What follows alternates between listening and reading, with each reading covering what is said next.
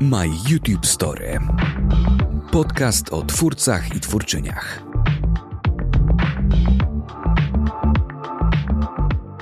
Cześć, nazywam się Gabi Darmetko i zapraszam na rozmowę z kimś, kto zna YouTube'a od podszewki, wie jak to jest być na szczycie, wie czym jest wypalenie i zna blaski i cienie bycia influencerem. Rafał Masny, witam serdecznie. Dzień dobry, tak, e, no na pewno część z tych rzeczy, a może nawet wszystkie się zgadzają. Piszemy moją historię na żywo, zgadzam się, no to. No widzisz, to na początek chciałam cię zapytać o to, mm, jak patrzysz z perspektywy to czy czujesz się takim trochę dinozaurem? To znaczy, to jest śmieszne, ale jak ma się na przykład 29 lat i ktoś ci mówi, że jesteś weteranem czegoś, to jest naprawdę bardzo, bardzo ciekawe, jak te słowa ewoluują z jednej strony, a z drugiej strony, jak szybko też wpędzamy ludzi, na przykład mnie, w myślenie o tym, że jestem już strasznie stary, podczas gdy chyba jeszcze aż tak nie jest.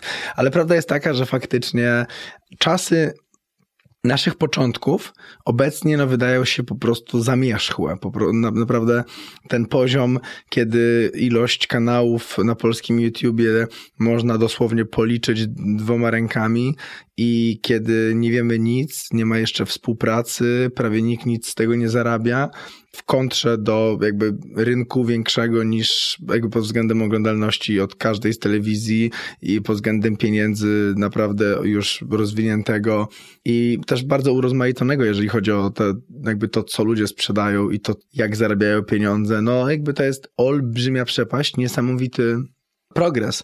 I z drugiej strony też jest to fajne mieć taką perspektywę.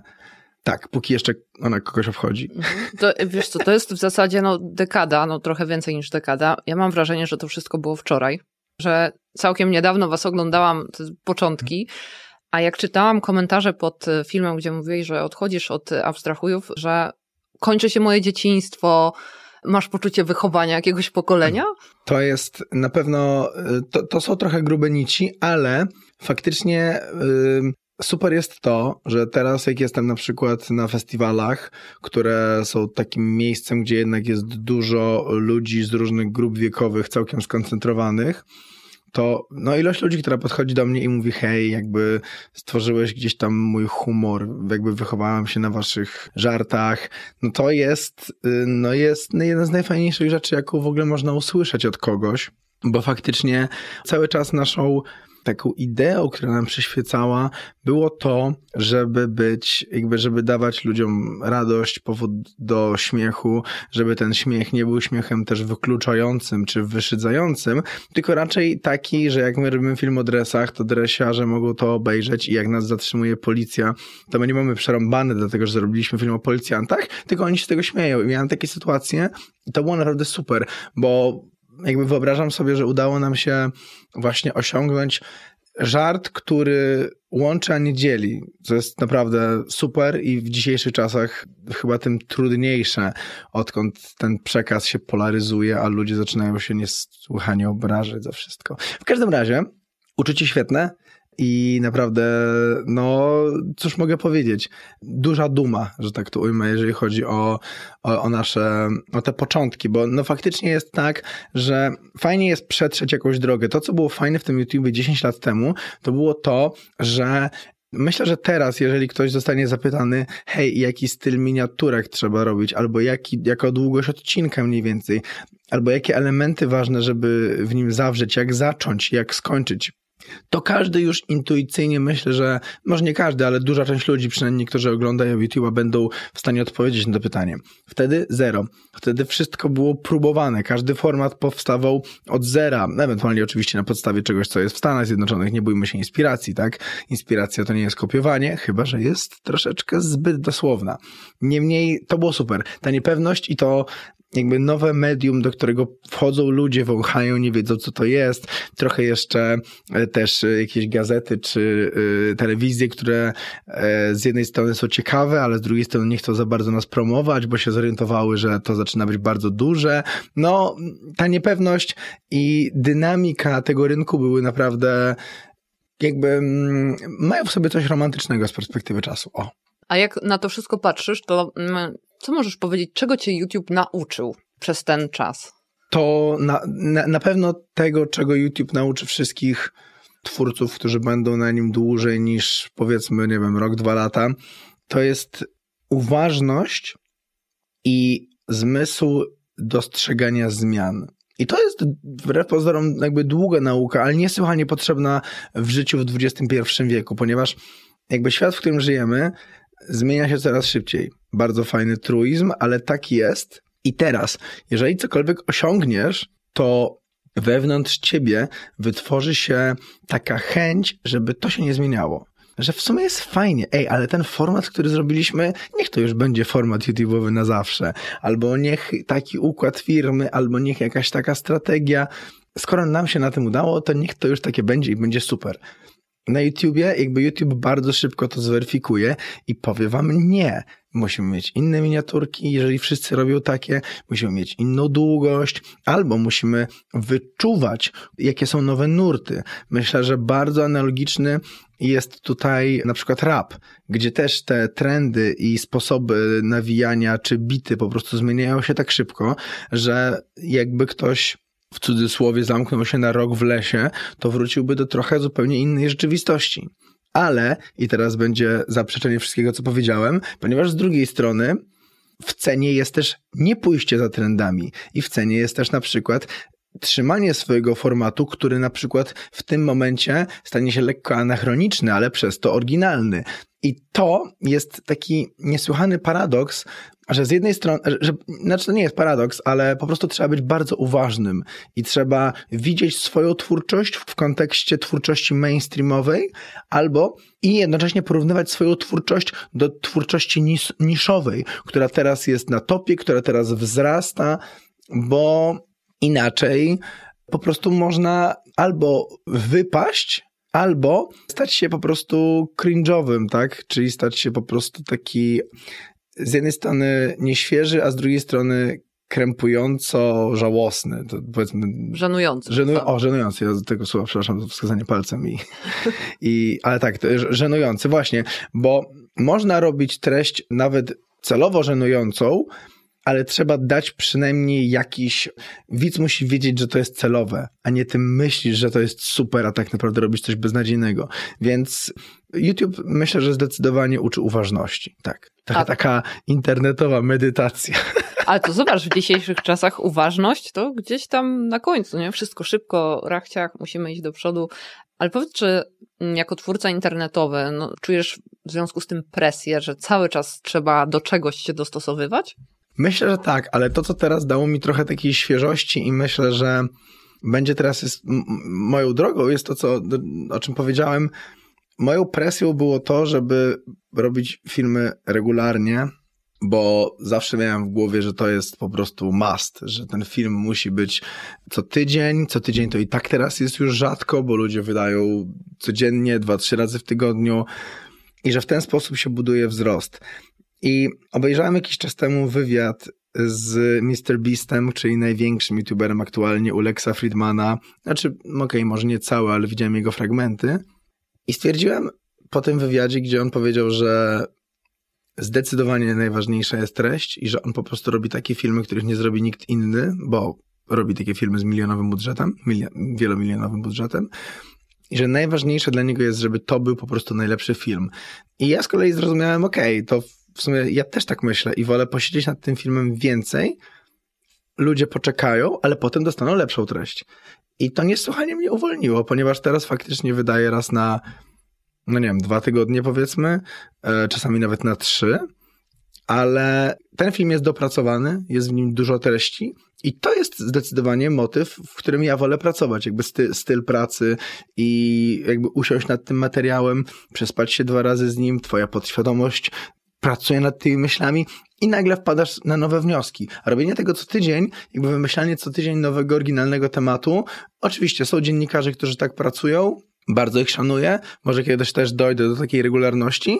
Na razie nie muszę i e, zamierzam po prostu rozwijać się w, ten sposób, w tę stronę, w ten sposób i czerpać z tego satysfakcję. Ale wiesz, że to jest niesamowity luksus, bo ja na przykład z punktu widzenia takiego dziennikarskiego, gdzie czasami musisz zrobić ileś tematów w krótkim czasie, masz poczucie takiego niedosytu, poczucie tego, że się coś liznęło, że nie możesz sobie usiąść i sprawdzić, poczytać, znaleźć coś ciekawszego, bo czas cię goni i moim zdaniem tutaj YouTube jest idealnym miejscem, no bo w radiu ja tak nie mogę zrobić. Masz na przykład audycję, musisz ją wypuścić konkretnego dnia. No tak i znaczy ja to teraz zrozumiałem i niesamowicie to, to doceniam. Jak w zeszłym roku pisałem film o nostalgii, to myślę, że przeczytałem większość darmowych, dostępnych badań, które są na temat tego, tej, tego stanu, powiedzmy, psychicznego. Ciężko to nazwać, to jest taka nie, nieoczywista emocja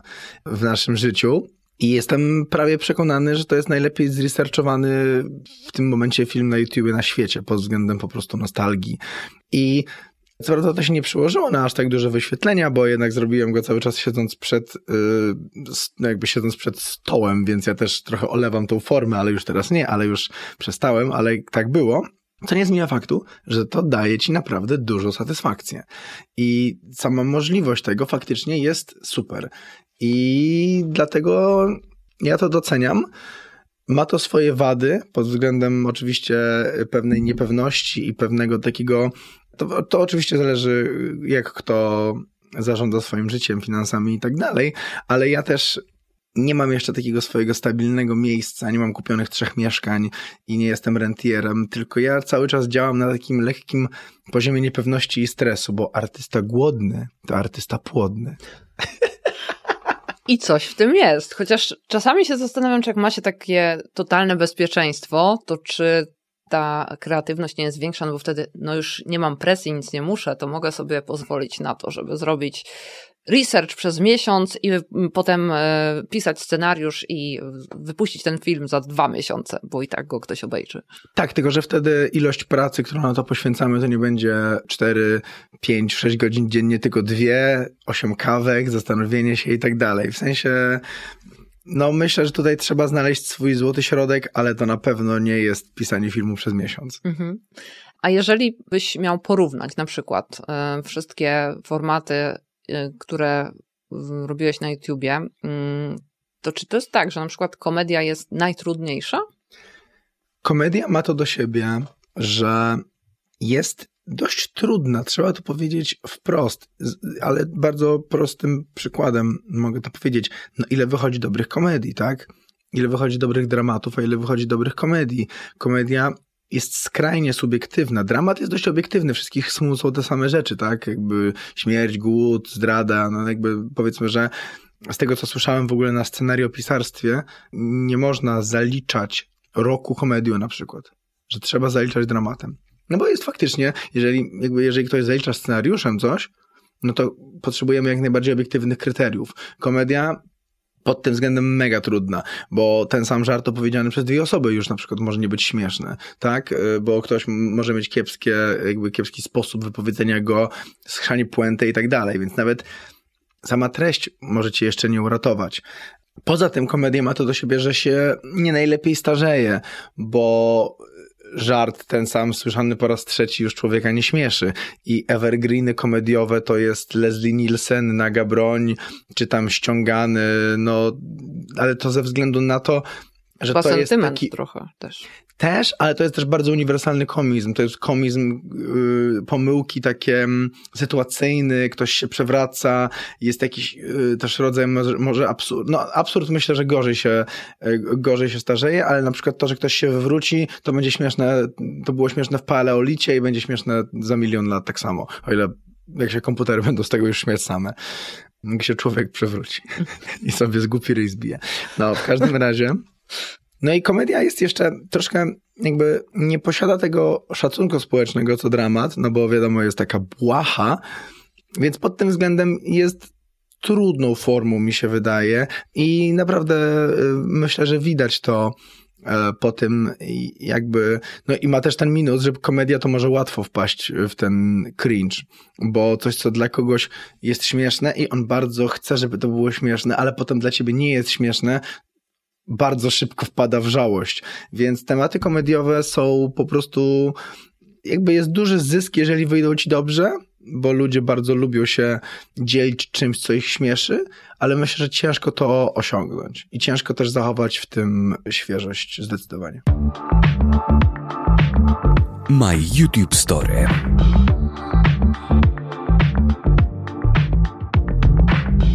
Teraz jak robisz filmy no, na poważne tematy, bo jest i alkohol, jest i śmierć, e, więc nie boisz się tych trudnych rzeczy. I jak patrzysz z perspektywy, to jest, co wolisz robić? Co jest dla ciebie takie y, łatwiejsze? Nie wiem, czy, czy można w ogóle użyć takiego słowa łatwiejsze, tylko do komedii chyba musisz zawsze mieć jakąś wenę. Musisz wiedzieć, co, w którą stronę pójść.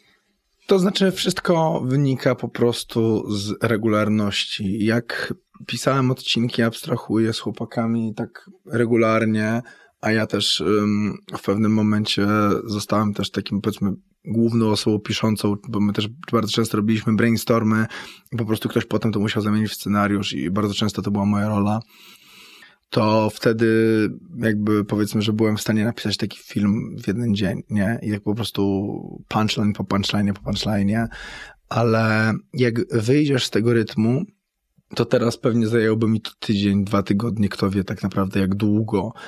Ja też zawsze lubiłem czytać, więc dla mnie takie robienie researchu pod jakiś film to jest duża przyjemność i e, faktycznie bardzo lubię zaczynać orientować się w jakiejś kwestii, albo zrozumieć, że opacznie coś rozumiałem na początku, że, albo na przykład, że jestem w jakiejś bańce, albo byłem. To jest naprawdę świetne uczucie. Jak orientujesz się, że powiedzmy środek ciężkości świata leży zupełnie gdzie indziej niż ty myślałeś, że on leży i to wcale nie jest tam, gdzie ty siedzisz, ale, ale i to jest super i to wymaga sporo takiego powiedzmy krytycznego myślenia i po prostu to lubię, e, ze względu na to, że poznawanie świata jest niesamowicie ciekawe. No i komedię też zdecydowanie lepiej robi się z kimś. To research można robić samemu do końca życia i może nawet będzie łatwiej a jednak komedię pisać samemu trochę sobie nie wyobrażam, bo nawet jak te filmy, jakby mówię, pisało się szybko, to potem zawsze musisz z kimś to zderzyć i wtedy jest potrzebna taka druga czy trzecia osoba, żeby sprawdzić, czy to jest ok. A czy w ogóle miałeś takie poczucie od początku, że mm, przez ten czas, kiedy jesteś twórcą internetowym, to jest praca? Miałeś poczucie chodzenia do pracy? To będzie straszna odpowiedź, ale ja to tak niestety nie miałem zbyt wiele czasu, żeby popracować poza YouTube'em, bo mieliśmy 19 lat, jak zaczęliśmy i ja miałem dosłownie jedną, w sensie miałem inne jakby prace, takie jak robienie eventów na przykład, które sami organizowaliśmy, tylko to też nie jest prawdziwa praca, bo nie przychodzisz do nikogo, tylko sam znowu jesteś sobie szefem. Pisałem też felietony, e, przez półtora roku, ale tam z kolei nie zarabiałem, więc to też nie była prawdziwa praca. I przez miesiąc pracowałem jako headhunter, gdzie przychodziłem do biura, ale ale to koniec mojego CV poza wszystkim, co się stało później w związku z kanałem. Więc ja nie jestem do końca osobą, która e, radzi sobie w takich mega sztywnych strukturach. Lub, lubię się z nich tak po prostu oswobodzić i zbuntować, więc ja bym był osobą, która pierwsza by poszła na zdalne i siedziała tam po prostu non-stop, albo byleby w kawiarni siedzieć pod biurem, ale nie w biurze. Więc, ale tak, oczywiście, że tak. No jak już mieliśmy spółkę, jak mieliśmy inwestora, to ciężko, żeby wtedy tego nie traktować jako pracę. Wtedy nawet już chyba traktowaliśmy mocniej niż pracę, tylko jako jakąś, powiedzmy, powinność, którą musimy spełnić, tak, wobec ludzi, którzy nam zaufali, plus ludzi, którzy nas oglądają, czyli też de facto nam zaufali w jakiś sposób. E, zatem musimy jakby, no praca się tak zmienia, że myślę, że musimy mocniej otworzyć głowę na to, co jest pracą, tak? No bo kiedyś dla ludzi pracą nie było coś, co nie wymagało życia ich mięśni, tak? Pewnie kiedyś na handel to się tak patrzyło z podoka, że co to za praca? Ten przychodzi sobie, da jedno, jedną sakiewkę jednemu, potem drugiemu, albo w ogóle się na nich krzywo patrzyło, bo lichwiarze czy coś. Teraz praca, która nie tworzy niczego, co jest namacalne, jeszcze niedawno, nie? Jeszcze, jeszcze niedawno praca, która była na przykład tylko w komputerze, mogła być uważana za coś śmiesznego. No już dzisiaj na pewno nikt czegoś takiego nie powie. Kiedyś praca, która polegała tylko na dostarczaniu ludziom rozrywki, nie w ramach jakiejś struktury, czyli właśnie YouTube, czyli właśnie TikTok, znaczy nie w ramach jakiejś struktury typu telewizja, tak? No bo powiedzmy, że dziennikarz telewizyjny, czy nawet prowadzący programu telewizyjnego, no to już się wszyscy pogodzili, tak, tak, to jest prawdziwa praca, no ale masz strukturę, masz ludzi, masz korporację. YouTuber, no co to za praca? Przecież to jest dokładnie to samo, co osoba w telewizji, tylko że nie ma do niej telewizji. No to już teraz chyba wszyscy rozumiemy, że to też jest praca i czy ona jest cięższa niż jakaś inna, czy to, że ja nie mam szefa i prawie nigdy nie miałem, jest y, jakkolwiek zmienia to, co zrobiłem, czy jakiś wkład do świata, no to jest ciężkie. Generalnie licytowanie się na to, ile moja praca zmienia w świecie, a ile twoja praca zmienia w świecie, no myślę, że zostawmy już to Akademii i historii, żeby rozsądziła. Ale miałeś poczucie takiej, że to jest zabawa? Miałem poczucie, że dobrze się bawię w pracy. To na pewno. I to zdecydowanie, no, to jest trochę szalone, jak ma się 25 lat i nagle, no nie, nie, zaraz, zaraz, 22, 23 i nagle masz klub, potem masz restaurację, potem masz spółkę, masz gigantyczne biuro, masz kino w tym biurze, w środku. Nie najgorzej. Dom z basenem. Nigdy nie napuściliśmy wody, tylko mieliśmy tam cały czas jakieś rupiecie i charakteryzację, ale skakaliśmy do niego. Więc nie, no to, to było ultra śmieszne i jeszcze wiecie, jakby, yy, wiesz, przepraszam, ale jest tak, też śmieszne zaimki. Ja, ja y, zawsze mówię do ludzi, wiecie, i często no. mówię o sobie w liczbie mnogiej, bo mówiłem tak przez 8 lat i mówię, zrobiliśmy i tak dalej. To jest nieprawdopodobne, jak to mocno wchodzi w krew. Ale pisanie maili, ja nawet piszę maile w liczbie, liczbie mnogiej cały czas. I teraz tak, jakby jest dużo historii o takich młodych y, CEO czy młodych przedsiębiorcach, którzy robią karierę i tak dalej i wtedy ich jakby wiek 25 lat, multimilioner, tam 30 under 30 i tak dalej, czy tam 25 under 25.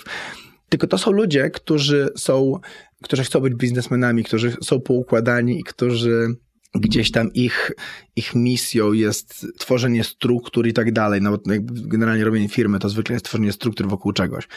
Żaden z nas nie był taką osobą my byliśmy trzema po prostu mocno szalonymi, śmiesznymi gośćmi, którzy postanowili zrobić coś dużego. Dlatego to było śmieszne dla mnie i dlatego to było wyjątkowe, bo, bo tam jakby tak często nie było planu i tak często było coś robione na ostatnią chwilę i to się ledwo spinało, że to, że to się nie wywaliło i to, że jakby to wszystko do, dobrnęło do jakiegoś pozytywnego końca, który nie wszystkie pozytywne końce to jest skaszowanie się na wiele milionów. Uwaga.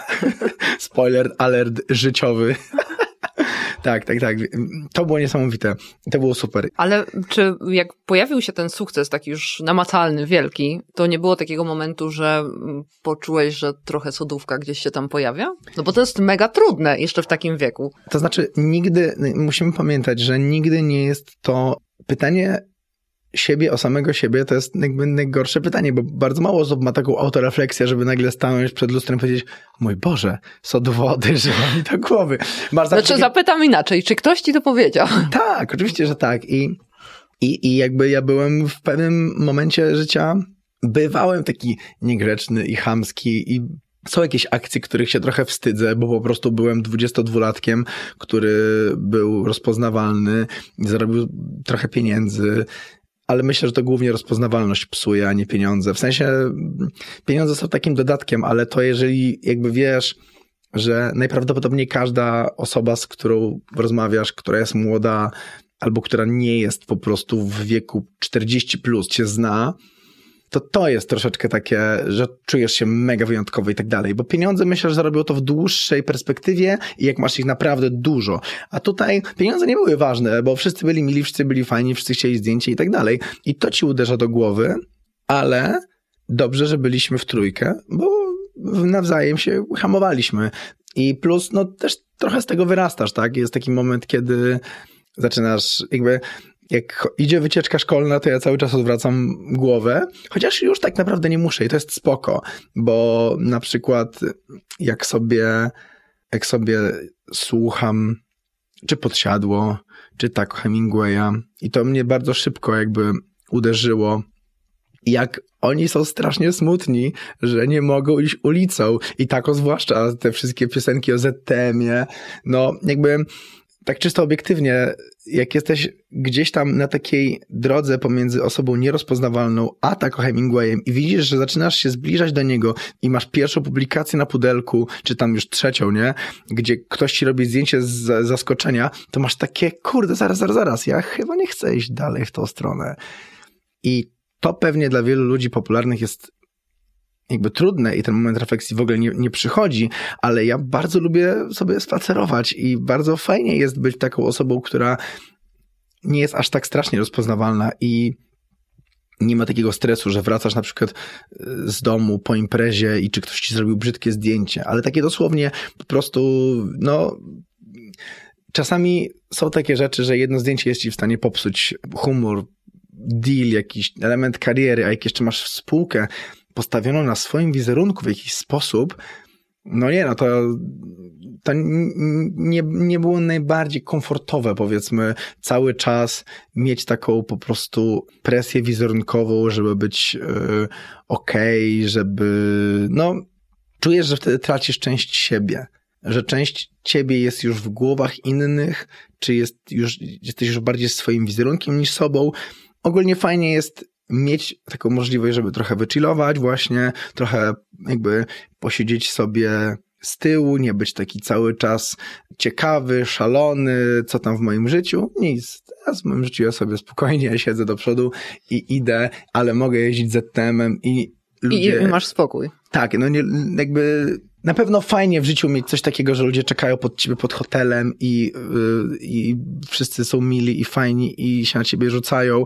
I może też to jest kwestia charakteru, ale ja już doszedłem do wniosku, że wolałbym mieć szacunek w mniejszej grupie niż sławę w większej. W ten sposób. Myślę, że to brzmi bardzo, jakbym miał powyżej 30 lat, ale niestety mam.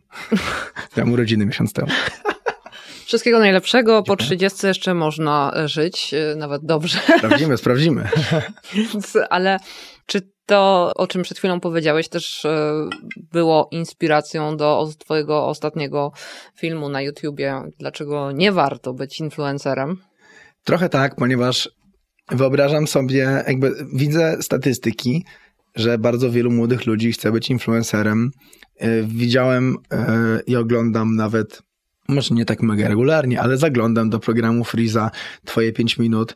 To było pewne, że powstanie taki program. My też o nim myśleliśmy kiedyś, ale potem było dużo innych rzeczy, którymi trzeba się było zająć oczywiście, jak zwykle. E, no i pomyślałem, że ja w ogóle lubię znaleźć taki element powiedzmy życia publicznego, który nie ma kontry na przykład. I teraz zauważyłem, że z jednej strony jakby wszyscy jakby wydaje się, że bardzo dużo młodych ludzi chce być influencerem. Z drugiej strony bardzo dużo ludzi nie lubi influencerów, ale tak naprawdę nie ma, nie ma żadnego takiego głosu, co jest w tym nie okay. jakby na czym to polega, że, yy, że ta praca może doprowadzić cię do czegoś, negatywnego, do bycia taką trochę chorągiewką algorytmu, czy też powiedzmy mm, zbyt mocne, znaczy ona może prowadzić do najprawdopodobniej tego samego, co wszystkich, y, czy co wszystkie gwiazdy y, kiedyś, czyli po prostu do zbyt mocnego eksponowania swojego życia prywatnego, przez to twój wizerunek skleja się po prostu z twoją osobą i ty już nie wiesz kim jesteś, potem nagle golisz głowę i masz po prostu mental breakdown, czyli y, twoja głowa wybucha. No i teraz, tylko że kiedyś każda sławna osoba potrzebowała do tego jakiejś platformy. No teraz nie trzeba, teraz my sami tworzymy swoje platformy, więc jest jeszcze większa pokusa, żeby być zbyt, wyeksp- znaczy, żeby za mocno eksponować swoje życie i, i, i po prostu pokazywać wszystko. I już chyba nawet były takie e, streamy, że ktoś przez miesiąc był na streamie cały czas. Y, i chodził z kamerką, tak, taki Truman Show, czy nawet Ed Show, bo Truman Show jest na podstawie takiego filmu Ed Show, bardzo polecam, czy nie na podstawie, ale powiedzmy jest też taki, był taki poprzedni film, bardzo fajny, gdzie właśnie za kolesiem chodziła kamera. E, i oba mają trochę właśnie podobny, e, nawet bardzo, bardzo, bardzo podobny temat. No i teraz to już się dzieje, to już się staje rzeczywistością. I z jednej strony ciekawy eksperyment społeczny, tylko że to troszeczkę zaburza swój własny temat, bo jeżeli jesteś przez miesiąc podłączony do kamery to nie jest tak, że kamera cię śledzi i pokazuje twoje życie. Kamera wtedy tworzy twoje życie, bo nikt nie będzie żył normalnie, wiedząc, że jest na streamie. Będzie musiał robić coś szalonego, będzie musiał pojechać gdzieś, zrobić coś wow i tak dalej. I w ten sposób narzędzie staje się tematem. Więc ja się właśnie przestraszyłem, że jak będę nagrywał codziennie na przykład, albo jeżeli będę non-stop wrzucał coś na Instagram, to nie będę już pokazywał swojego życia, tylko Instagram stanie się moim życiem. I to jest moment w Twojej twórczości, który naprawdę trzeba zauważyć, bo na pewno bardzo wielu twórców w niego wpadnie. Ja widziałam kiedyś wyjechaliśmy z, z, jakąś firmą na, na wyjazd zagraniczny, już nawet nie mówmy gdzie, i mieliśmy jeden hotel, w którym mieszkaliśmy, jeden hotel obok, z którego mogliśmy korzystać, bo on miał basen i tak dalej. I ja widziałem z balkonu swojego pokoju, jak trzy influencerki robią zdjęcia rzeczom, których nie robią tak naprawdę. Czyli tak, pływają, ale tylko do zdjęć. Opalają się, ale tylko do zdjęć. No, opalać to się powiedzmy pewnie opalały też później, nie? Czytają książkę, ale pewnie to było drugie otwarcie tej książki. I to jest smutne. To jest w pewnym sensie smutne, ale jakby to. He, to jest coś, na co trzeba uważać, żeby jakby faktycznie nie stać się za mocno swoją treścią, tylko starać się, myślę, przekazać jakąś treść, bo wtedy wszystko staje się błahe, nie? Wszystko staje się po prostu taką pożerką, pożywką dla, dla wyświetleń. I myślę, że to tak e, paradoksalnie nas odczłowiecza trochę, tylko czyni z nas po prostu jakieś takie mm, czarne, nie czarno-białe, tylko właśnie takie schematyczno-jaskrawe postaci, a nie prawdziwych ludzi. Ja też myślę, że to się bierze stąd, że kreowany jest taki wizerunek no, cudownego życia, łatwych pieniędzy, robienia zdjęć w jakichś luksusowych wnętrzach. Nie mówi się właśnie o tej drugiej stronie, ile to kosztuje, ile trzeba włożyć w to wysiłku pracy i e, poświęcić się. No tak, i myślę, że wtedy po prostu Chodzi o to, że idziemy na łatwiznę, tak? Jeżeli musimy tak dużo wydawać, w sensie filmów, tak? Jeżeli musisz wydawać dwa czy trzy filmy tygodniowo, no to siłą rzeczy nie masz aż tak dużo czasu, żeby się zastanowić, co w nim jest. Więc najprostszą treścią jesteś ty sam albo a najprostszym dodatkiem do tego są na przykład pieniądze, bo wiadomo, że budzą emocje, tak? Seksu nie możemy pokazać oczywiście na portalu, więc to odpada, ale związki już tak. No i teraz y, klasyczny motyw po prostu z y, wszystkich, kurde, programów rozrywkowych. Będziemy mieli miłość, będziemy mieli y, pieniądze, i będziemy mieli mocne postaci. Więc znowu też świat zaczyna się robić, kurde, schematyczny i czarno-biały. I no mam przynajmniej nadzieję, że YouTube będzie miał, z uwagi na to, że uczy tej uważności, że będzie miał taki moment takiej refleksji, zanim w to wpadnie tak całkowicie. Bo wydaje mi się, że telewizja e, z uwagi na takie jednak centralne planowanie tego, co się tam dzieje i sezonowość, i ramówki, po prostu łapie się takich formatów jak na przykład paradokumenty i idzie w to kurde tak, że jest teraz siedem, że jest siedem identycznych teraz programów, co nie? No może nie identycznych, bo się trochę temat zmienia, ale ale format jest taki sam, bo telewizja jest mocno sformatowana. No to na YouTubie wydaje mi się, że nie wierzę już w tak mocną po prostu stagnację rynku, bo powstałoby pięć takich programów i jeden, który by się z niego śmiał, który byłby taki po prostu meta, który byłby taką sumą tych wszystkich programów i byłby jeszcze przesadą, bo internet też się bardzo dobrze sam z siebie śmieje.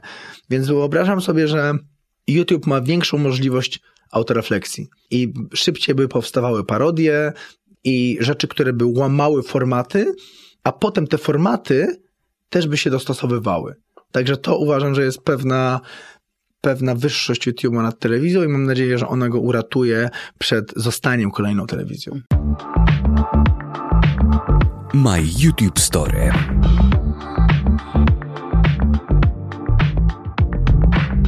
A myślisz, że dzisiaj łatwiej zacząć niż jak wy zaczynaliście? Kwestia jest taka. Dzisiaj trudniej się przebić, ale to dlatego, że y, chyba już trochę wiadomo, że YouTube jest duży, tak? Więc y, powiedzmy, że myślę, że na pewno pod tym względem trudniej, że wszystkie oczywiste pomysły zostały już zrealizowane, tak? Ale z drugiej strony więcej ludzi ogląda YouTube'a. Są też nowe formy, czyli te 60-sekundówki. Na pewno już takie po prostu proste rozwiązania zostały wykorzystane, czyli regularna publikacja, czy tam powiedzmy zmiana formy z formy do widza na formę dialogową, to co my zrobiliśmy, regularna publikacja, taka bardzo regularna, to jest powiedzmy to, co zrobił Freeze, jako pierwszy, taka codzienna. No i teraz taka, dajmy na to, filmowa jakość to GF Darwin, y, oni z kolei zrobili, czyli takie wymaksowanie którejś ze statystyk albo jakaś taka zmiana formatowa to tutaj już y, ja na razie nie widzę czegoś takiego, co mogłoby się wydarzyć szybko. Nie ma takich, wszystkie łatwe drzwi zostały już otwarte, ale z kolei rynek jest najbardziej rozbujany teraz. Zatem, czy łatwiej jest teraz się wybić, bo wszyscy wiedzą, że YouTube jest duży, y, a wcześniej niewiele osób wiedziało i mniej ludzi się śmieje z zawodu YouTubera? Myślę, że o wiele ciężej. Myślę, że ciężko jest na to odpowiedzieć. W sensie, że nie wiem. Po prostu chciałbym powiedzieć, że nie wiem. To zależy. Jeden rabin powie tak, drugi powie nie. A co lubisz oglądać, tak jak już masz czas wolny i nie myślisz o tym, e, o, o kolejnym temacie do kolejnej publikacji, tylko chcesz sobie odpocząć, oderwać się.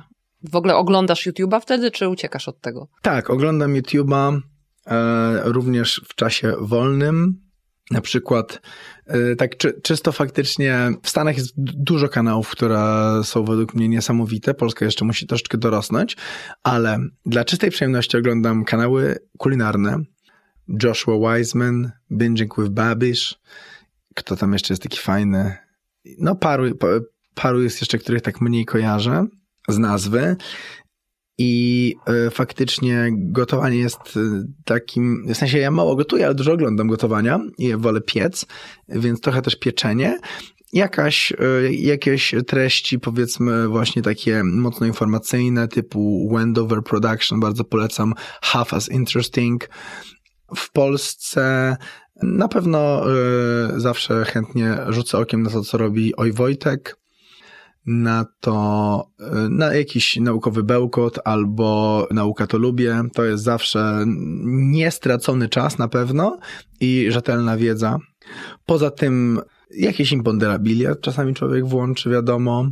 A i czasami też lubię posłuchać punktu widzenia, który nie jest mój, czyli na przykład y, Szymon mówi. Jest taki twórca, który jest trochę bardziej osobą konserwatywną niż ja na przykład, ale taką otwartą do dialogu i widać, że nie szukającą sensacji i negatywnych emocji. A to jest dla mnie mega ważne. Ja nie, nie lubię treści, która jakby na siłę chce wywołać w ludziach emocje. I to jest zwykle negatywne, bo te negatywne jakby naj, najprościej i najbardziej procentują. Tak jak już mówiliśmy, dramat jest raczej obiektywny i bardzo łatwo ludzi wkurzyć, tak? Podatki, władza rządzący i tak dalej, i tak dalej. No i już, i już masz emocje, już masz nabuzowanie i ludzie zostawią komentarz i udostępnią i będą dalej pchali ten materiał. Tak, więc zda, tak, jakby zdarza mi się. Myślę, że regularnie oglądam YouTube'a, bo to, co jest, myślę, że najistotniejsze w YouTube to umiejętność wyszukiwania. YouTube faktycznie jeszcze jakby wymaga od nas, tak, tego, żebyśmy aktywnie szukali. TikTok już tego nie robi, tak? TikTok ci serwuje po prostu i to szuka za ciebie, za ciebie algorytm. YouTube to jest największa według mnie różnica między tymi e, platformami w tym momencie. Jednak pozostawia szukanie e, gdzieś e, tobie. A ja lubię szukać, więc, te, więc to jest y, całkiem spoko. Bardzo duże wrażenie na mnie zrobił Twój film o sztucznej inteligencji. Sama też trochę w tym temacie siedzę, ale czy Ty myślisz, że sztuczna inteligencja i zmieni YouTube'a, zmieni w ogóle sposób tworzenia? Że tutaj możemy pójść w zupełnie jakąś nieoczekiwaną stronę?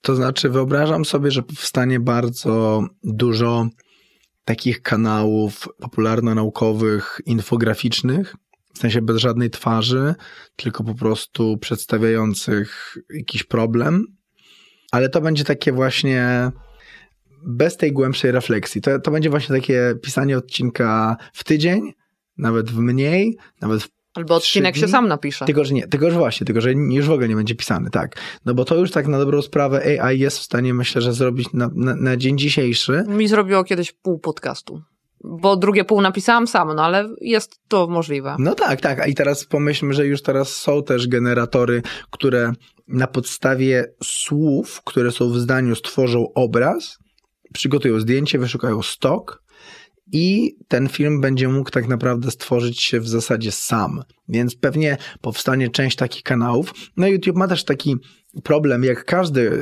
duże medium, że pojawiają się na przykład takie kanały, które są robione na całe, na, na różne kraje i po prostu zmienia się dubbing, ale nie na zasadzie, że Mr. Beast robi sobie zmianę dubbingu, czyli jakby przygotowuje szczerze bardzo fajną treść, którą potem tłumaczy na inne języki, tylko są po prostu kanały robione po najniższej, y, jakby najniższym możliwym koszcie, na takim hamskim po prostu dubbingu, gdzie ci ludzie ledwo otwierają usta w ogóle y, i one są po prostu kserowane na każdy rynek i tam promowane reklamami i potem faktycznie zbierają jakąś trakcję czy też właśnie takie rzeczy dla dzieci, które totalnie nie mają sensu, byleby tylko to dziecko siedziało i ładowało w siebie te bajki, no to tego może powstać więcej i tutaj pytanie, jak będzie sobie z tym radził algorytm, bo na pewno na przykład robot, uwaga, robot będzie lepszy w regularnym publikowaniu niż człowiek, więc być może zaraz będzie tak, że jak ktoś zbyt regularnie publikuje, to znaczy, że nie jest człowiekiem i wtedy... Będzie ban. I wtedy będzie ban, tak. Nie no...